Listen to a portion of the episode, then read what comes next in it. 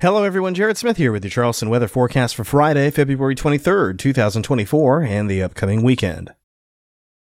The first of two cold fronts to affect the area over the next two days comes through on Friday, bringing some showers and maybe even a thunderstorm or two to the low country. It'll be the warmest start to a day this week, with lows bottoming out only in the low 50s. Temperature should warm to the upper 60s to around 70, but the rain being around will make it decidedly less nice outside. The first front clears the area in time for Saturday, which overwhelmingly looks to be the warmer of the two weekend days. Start the day in the mid 40s while highs head to the mid upper 60s once again under partly cloudy skies. Clouds will tick up as we head into Saturday afternoon and evening as the second front moves by, and there's an outside shot of a shower or two as it moves through.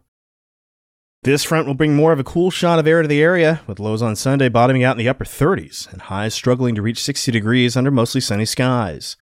The chill is short lived, though, Temperatures on Monday head to the upper 60s, while we're well into the 70s by Tuesday. And we're going to keep this warmth going as we close out February and climatological winter.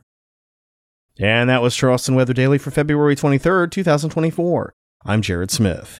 Visit chswx.com anytime for your latest Charleston weather conditions alerts and forecast updates. Thanks for listening, and I'll talk to you tomorrow.